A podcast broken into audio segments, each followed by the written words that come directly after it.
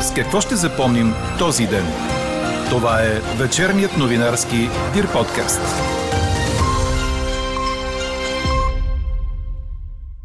От 1 октомври ще влизаме в Великобритания само с международен паспорт. Ще има изключения. Удължиха с седмица националното преброяване на населението. Обходите по домовете ще продължат до 10 октомври. Сформираха кризисен штаб за решаване на ситуацията с заседналия край камен бряг кораб. Обсъждат се три варианта за прехвърляне на товара. Транспортният министр уволни шефа на морска администрация. Ако цялото количество азотен тор, превозван в кораба Верасу, попадне в морето, замърсяването ще се равнява на това, което отделя голям град като Варна за цяла година. Още от коментара на Петко Цветков от Коалиция за да остане природа в България ще чуете в подкаст новините. Говори Дирбеге. Добър вечер, аз съм Елена Бейкова. Чуйте подкаст новините от деня. Хладно ще бъде през следващите няколко дни, съобщава нашият синоптик Иво Некитов. Утре облачността ще бъде значителна, но съвсем слаби превалявания ще има само на отделни места. Ще продължи да духа вятър. Максималните температури ще се повишат слабо спрямо днешните и ще бъдат от 16 до 21 градуса, за София около 17. Ако се стигне до неприятния сценарий цялото количество азотен тор, превозван в кораба Верасу, да попадне в морето, замърсяването ще се равнява на това, което отделя голям град като Варна за цяла година, но изсипано на едно място и наведнъж в морската вода. Затова предупреди в подкаст новините екологът от коалиция за да остане природа в България Петко Цветков – Веднъж попаднал във водната среда, азотният тор не може да бъде събран, а тъй като се разтваря бавно, неговото въздействие ще продължи дълго във времето. Косвеното въздействие от това ще е замътняване на водата, а иначе замърсяването ще повлияе негативно на водораслите, на подводните рифове, на мидените обраствания, на бавно подвижните и дънни риби като калкани и попчета. Отделно морските течения могат да го разнесат до районите, в които функционират едни от най-големите мидени производствени ферми в страната, а оттам и до хората. Една особено неблагоприятна възможност е при подходящи температурни условия да се развие един вид водорасло, което отделя токсини, които при поглъщането от другите водни организми влияят и на, нагоре по системата. Не само пряко на, на видовете риби, а и по-нататък и за птиците, а при консумацията на такива продукти би могло да окажат и друго въздействие, включително и на човека. Целият разговор с Петко Цветков ще чуете в края на подкаст новините, когато ще ви представим и резултата от днешната ни анкета. Интересува ли ви случаят с заседналия кораб край Камен бряг? А за решаването на кризата с заседналия кораб е сформиран кризисен штаб, обяви министърът на транспорта Христо Алексиев. Прехвърлянето на товара от кораба беше отложено заради лошото време. Работи се по пет сценария за безопасното извеждане на кораба, включително вариант с изнасене на товара чрез хеликоптери, обясни той. Който и вариант да бъде избран, той трябва да бъде съгласуван с министерството, допълни Алексиев и увери, че ситуацията към момента е под контрол. Горивото на кораба е източено. Самото гориво представлява доста сериозна опасност от замърсяване. Това е направено. Няма данни за някакво сериозно изтичане на товара в морето. Колегите от Министерство на околната среда и водите всеки ден са там, лично се информирам и правят замервания. Ако има по-критична ситуация, ще, ще реагираме, разбира се. На второ място съм разпоредил понеже там има 9 човека, които са екипаж на този кораб.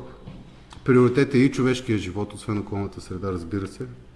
Затова а, тяхното състояние и състоянието на кораба се наблюдава ежечасно и има съставен план за евакуация, ако времето се влуши и вълните, да кажем, разбият кораба, има и такъв изготвен план. След като по-рано днес министър Алексиев определи създадената организация за решаване на кризата като, цитирам, престъпна безотговорност за години назад, след обед той обяви, че е освободил директора на изпълнителната агенция Морска администрация капитан Живко Петров. На негово място е назначен капитан Венцислав Иванов. От 1 октомври ще можете да влизате в Великобритания само с международен паспорт, като той трябва да е с валидност за целия период на планирания от вас престой. Гражданите, които не представят такъв документ, няма да бъдат допускани в страната, съобщиха от Министерството на външните работи. Новите правила, свързани с Брекзит, въжат за гражданите на Европейския съюз, Европейското економическо пространство и Швейцария. Изключение ще бъде правено единствено за получилите статут на уседналост или временен статут на уседналост на острова. Те ще имат право да влизат на територията на Великобритания с лична карта най-рано до края на 2025 година. Правителството ще предложи решение на проблема с парите, които се дължат на пътностроителните фирми, стана ясно след редовното му заседание. От бранша твърдят, че държавата трябва да им плати над 800 милиона лева. Решението предвижда разделяне на договорите на две части. За неотложни дейности, като зимното почистване, които ще продължат да се изпълняват, и за планови ремонти, които ще бъдат прекратени, а отношенията по тази част ще бъдат уредени с допълнително споразумение. Детайлите разясни заместник заместник министърът на правосъдието Иван Демерджиев. Той напомни, че работната група, която се е заела с проблема, ще бъде готова за варианти на решения до утре.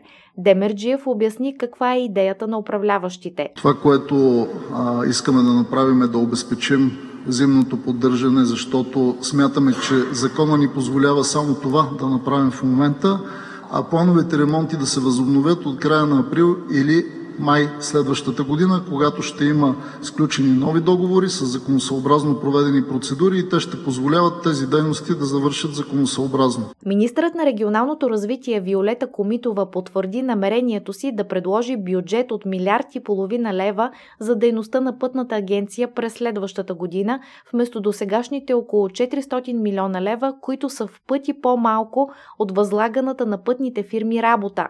А Иван Демерджиев обясни какъв ще бъде принципът. Очевидно приходите в бюджета са били достатъчно, не са били правилно планирани. Това, което а, ще предложи МРРБ и ние сме го обсъждали, е коректно да бъдат планирани тези приходи и коректно да бъдат изплащани, а не да има една значителна и неконтролирана самостоятелност Министерски съвет да преценя къде да ги насочи съобразно една или друга ситуация. Представители на пътностроителния бранш протестираха за час този следобед по ключови точки в страната, включително пред Министерския съвет и на Спаруховия мост във Варна. Да ви напомним, че утре е последният ден, в който можете да се преброите електронно на сайта на Националния статистически институт. Ако не го направите, ще трябва да изчакате преброител да посети дома ви и да направи това на място. А срокът за преброяването чрез посещение се удължава до 10 октомври, реши днес правителството. Първоначално националното преброяване трябваше да завърши тази неделя, 3 октомври. От Статистическия институт смятат, че удълженият срок ще осигури нужното време преброители родителите да съберат цялата информация за домакинствата у нас. Какво не се случи днес? Националният исторически музей и Министерството на културата опровергаха информация, че копия на Панагюрското златно съкровище е задържано в Обединените арабски емирства. Става дума за копие, предоставено от музея на консорциум, който е спечелил обществена поръчка да представя България на изложение в Дубай. Появилите се по-рано в електронни медии публикации относно проблем с участие на копия на движими културни ценности в българския павилион на Експо 2020 са изцяло фалшиви, заявяват в съобщение от Министерството на културата и Националния исторически музей. Те са категорични, че всички предмети за участие в изложението са поставени в специално изработени за целта транспортни кутии, които осигуряват безопасното им пренасяне. Ново социологическо проучване на Галъп, проведено между 21 и 26 септември, показва, че ако изборите за Народно събрание бяха днес, победител ще бъдат от ГЕРБ СДС с 21,4 на 100, следвани от новата формация Продължаваме промяната с 15,2%, а има такъв народ остават на четвърто място с 12,3%. Трети са БСП, а формацията на Майя Манолова събира 4,1%.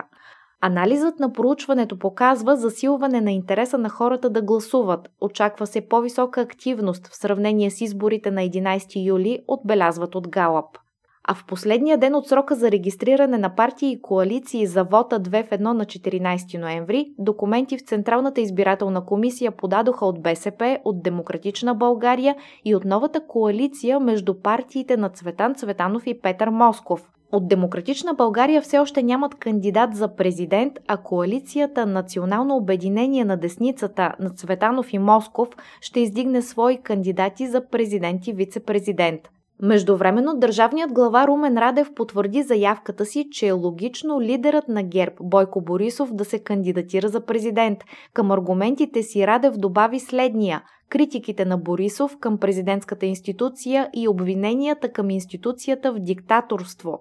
Нека излезе на тези избори, спечели ги и внесе своите демократични ценности в президентската институция, заяви държавният глава пред журналисти в Пловдив, където участва в 9 Европейски форум за социално предприемачество.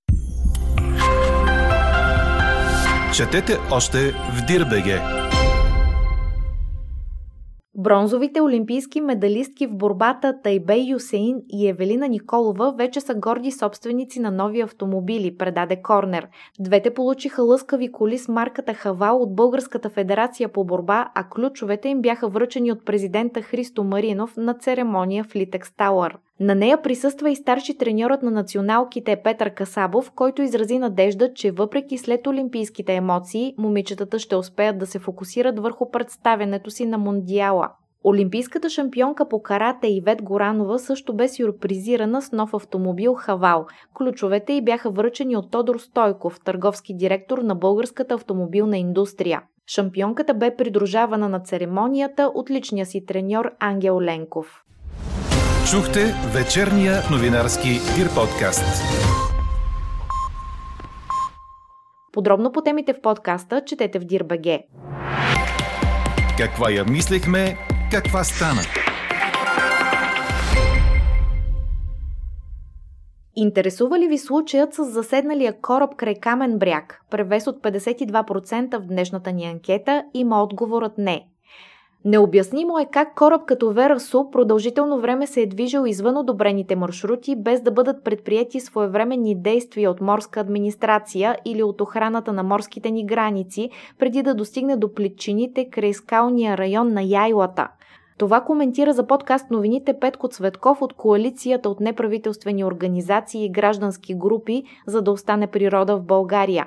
Пред Елза Тодорова той разкри какви са най-лошите сценарии за замърсяване, ако още от превозваните азотни торове попаднат в морето. Това, което е известно, че корабът превозва 3300 тона карбамид, което всъщност е така един а, от възможните торове, които се ползват за използване на азот. Като на фона на останалите препарати, които се, които се ползват, той е сравнително бавно разтварящ се в, във водата тор, но това не означава, че той веднъж попаднал във водната среда би могъл да, да бъде събиран. Напротив, по-скоро неговото въздействие би било по-продължително време. Но при всички случаи попадането на подобни съединения в а, морската среда или тъй наречените биогенни елементи, хранителни вещества, те благоприятстват заедно с високата температура на водата, която все още е характерна за морето, благоприятстват развитието на, на големи количества водорасли или тъй наречения цъфтеж на водораслите. При един такъв процес бурното развитие на тези растения води до замътняване на, на водата и оказва, нали, това е косвеното въздействие върху околните обраствания от ценни видове водорасли и други морски организми. Но по-неприятното е, че постепенно тези водорасли отмират и се натрупват в придънните слоеве. Оттам нататък при разграждането от бактерии практически се отнема кислород кислорода от околната среда, настъпва тъй наречената хипоксия и липсата на кислород води до отмирането на целия живот в дадена територия или може да доведе до, до подобно развитие. Което между впрочем в исторически план се, се е случвало и продължава да се случва в някои райони на Черно море, където има струпвания на органична материя, която при гниенето в следващия момент води до измиране на всички морски организми, които не могат бързо да се придвижат от едно до друго място, включително при дънни или захванати за неподвижни елементи на дъното, като скали или други изкуствени средства, каквито са подводните рифове. Всъщност това са мидените обраствания, обрастванията с други морски видове растения и също и бавно подвижни риби това би повлияло, ако, дай Боже, да не, се, да не сме свидетели на една цялостна авария и, и сипа на цялото количество карбамид в, в средата. Морските течения, за съжаление, благоприятстват а, преноса на това вещество в посока и къмто залива пред а, Калиакри и още по-на юг. Но този район знаем, че функционират едни от най-големите мидени ферми в страната и би могло също и те да пострадат поради поради серията от грешни човешки действия. А споменахте някои видове риби. Това означава ли, че риболовците в този район трябва да се притесняват, че ще загубят препитанието си? Да, напълно е възможно подобно развитие. Пак казвам, дънните видове риба като попчета, като калкана също биха могли да бъдат пострадавши и да се доведе до, до тяхното отмиране. Една особено неблагоприятна възможност е при подходящи температурни условия да се развие един вид водорасло, което отделя токсини, които при поглъщането от другите водни организми влияят и на, нагоре по системата. Не само пряко на, на видовете риби, а и по-нататък и за птиците, а при консумацията на такива продукти би могло да окажат и друго, друго въздействие, включително и на човека. Пак казвам, че се надяваме да няма точно такова развитие, но ако се допусне цялото количество да бъде изсипано или по-голямата част от него, това се равнява на цялостното количество азот и замърсяване, които отделя един град, само че голям град по, по нашото крайбрежие, именно нещо като Варна, но изсипано еднократно на едно място. Говоря замърсяването, което голям град прави за цяла една година. В тази посока е и становището на лабораторията по морска екология, което също беше разпространено в интернет мрежата. Така че наистина се надяваме при подходящо време в следващите дни да се осигури подходящата техника, която да, да е способна безопасно да изведе товара на корабокруширалия морски съд и самия съд да бъде а, изнесен от района. Слава Богу, успешна беше акцията по отстраняване на горивото на кораба, но, но все още основната част от товара очаква да бъде изведена от района и най-вече безопасно, защото бяхме свидетели, когато се използва неподходяща техника, голяма част от материала да бъде и да се налага да, да бъде изхвърлена или попадаща в морето. За съжаление, забавеното действие на институциите и влушаващото се време. Също така необяснимо е как един такъв кораб продължително време се е движил извън одобрените маршрути и не са били предприяти своевременни действия от морска администрация или от така охраната на морските ни граници и той е достигнал до причините и до, до скалния район на, на Яйлата, на Калиакра, които в момента са най-уязвими и вече страдат от попадналите количества тор в а, морската среда. Така приключва днешната ни анкета. Новата тема очаквайте утре сутрин, точно в 8. Приятна вечер! Слушайте още, гледайте повече и четете всичко в Дирбеге.